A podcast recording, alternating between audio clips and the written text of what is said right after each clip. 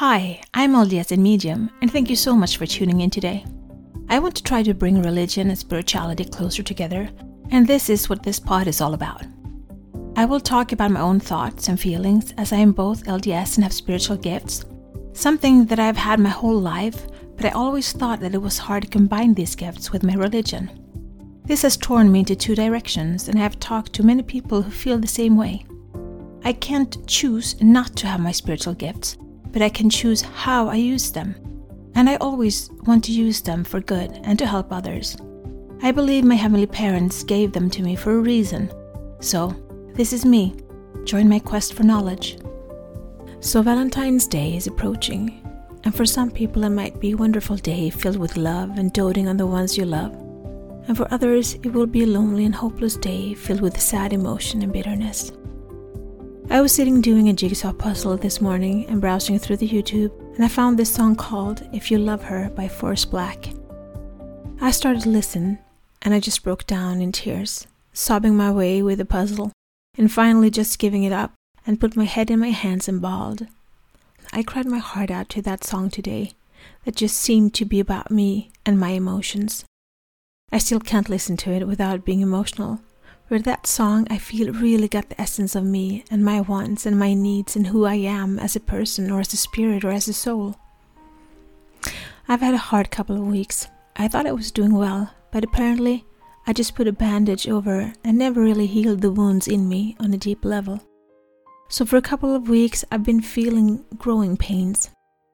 I forgot to feel the gratitude, or I do feel grateful, but I end up too much in my head.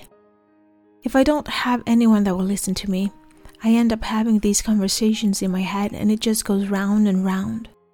Normally, I take my Bach remedies and the awesome doTERRA emotional kit that helped me so much in the beginning of my separation. But I have lent it out to a friend in need who needed them more than me, and so I've been struggling. I've had that feeling that everything has happened for a bigger cause, and I'm the last one to know what that cause is. So I need to just go forward with blind faith. And if you know me, I really like my safety, and I don't really want to go into uncharted territory. So this week at work has been hard. I love my colleagues, but there is one person that makes me feel unseen, unheard, and unsafe. The three U's that is crucial for any woman to feel the opposite of. I will get more into that from the Tony Robbins challenge. But the big thing is that really struck with me. That as a woman, you need to feel seen. You need to feel listened to, and you need to feel safe. And this week at work, I realized I don't feel that in the group I'm currently in. And I love my class, but I've been lent out, and when I go to the other classes, they're genuinely happy to see me, to work with me, and they listen to my ideas, and it feels good. And then I get back to my class, and I lose my light.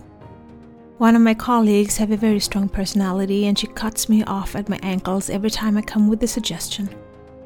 I know I hate conflict, and I see how I have been conditioned to silence my whole life. No one has been interested, in my opinion, and the past twenty years have really showed me how deep that conditioning is in me. To be quiet and never let anything out because the person that promised to love me for time and eternity never listened to me, really listened to me. So I became more and more quiet, and now I'm struggling so hard with opening up, to give a vocal voice to my thoughts, my needs and my emotions. But being that empath that I am, I'm so worried about hurting others that I become the martyr, and I know it. I see it, but it's so hard to change this behavior, especially in an environment I don't feel safe in. And lately, that has been my work, the one place I thought I had it all together in my life.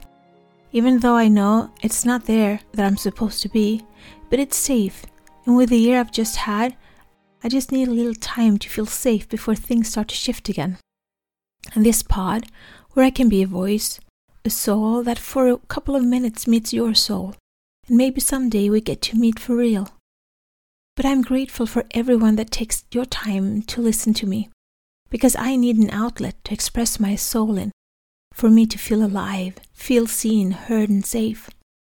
If you don't think what I have to say holds any truth or essence to you, find someone who do, or start expressing your own truth. Find that thing inside of you that makes you unique and special and start shining. I've been dim this week, but Friday I got to work only with the people I feel safe with.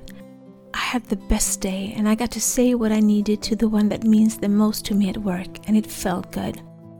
I know I need to work more on my boundaries, set them and live by them. But the thing I really realized this week is I like me. Like, really like me. Yes, I need to set my foot down when people try to walk all over me. But I don't want to work in an environment where I will have to become that person in order to be heard. It's not me, and I like being me. I love being me. And I'm so grateful for this year in discovering me. Yes, I need boundaries, but I need to set them. No one can force them upon me. They need to come from inside, and only I know what's okay for me and what's not okay. So I was actually thinking of changing class, even though that would totally break my heart. But that would have been my decision. And I always land on my feet, and I can make anything good if I want to. My possibilities are endless, and I have the choice. I make the decisions and I follow it through, but I do it on my terms. I actually sat in our group and said some of the things that hurt me, and I was sad and scared and vulnerable, but I did it. And afterwards, I felt strong. I know life is messy and up and down, but it's my life, and I need to live it, and I need to be okay with it. And I know I'm starting on the path that I'm supposed to walk on, and I have no idea what the universe has in store for me. But I know that this year, I will be my Valentine. I will bake something nice for myself and celebrate myself for the woman I'm becoming and the power I'm unleashing inside of me.